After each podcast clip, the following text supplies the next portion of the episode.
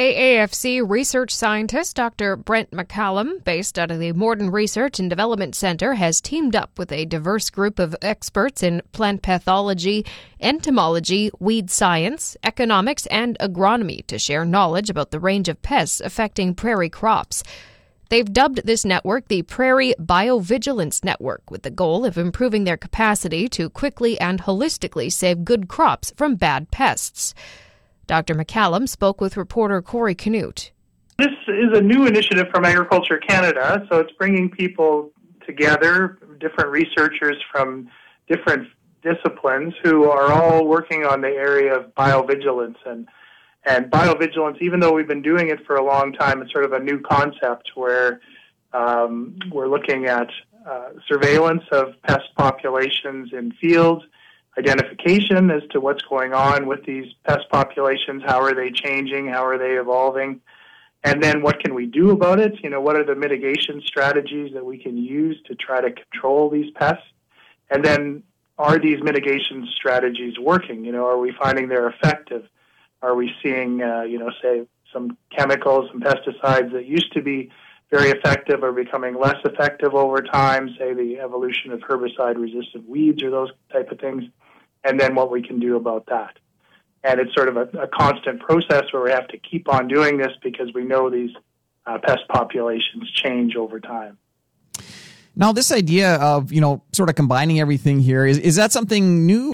It's a relatively new concept because um, people in different disciplines tend to work in their own areas. You know, I'm I'm a plant pathologist. I tend to focus on you know we're specialists right? So i work on one disease and one crop. My my disease is wheat leaf rust so i work on wheat exclusively and on this one disease. So you get to know a lot about a very you know small area. But uh, this brings together people from a lot of different disciplines not just fellow plant pathologists you know i have people in this group that work on canola diseases uh, pulse diseases uh, sunflower diseases, all these different uh, crops, but also people from entomology who work on insects of all the various crops, and then weed scientists who work on weeds, uh, and no matter what the crop is. Talk a little bit more, I guess, about just some of the partners who will be involved in this.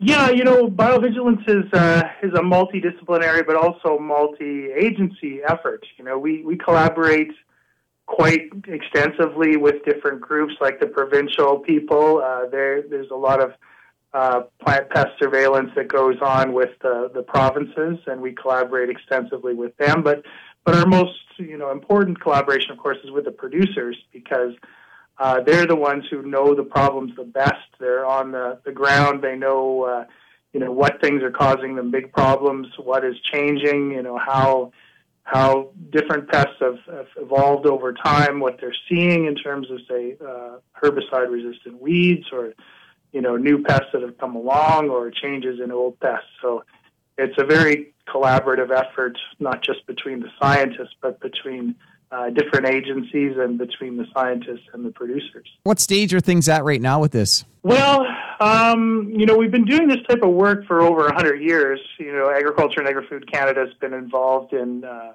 developing uh, resistance to uh, uh to different diseases and and uh, pests over time, and we've been monitoring these populations for a long time. But the biovigilance concept is something relatively new. We started our group in 2019 and brought the group together then. So we've been formed since 2019 and really had a formal project on it since uh, 2020. That was AAFC research scientist Dr. Brent McCallum, based of the Morden Research and Development Center. For the Prairie Ag Wire, I'm Candace Dirksen.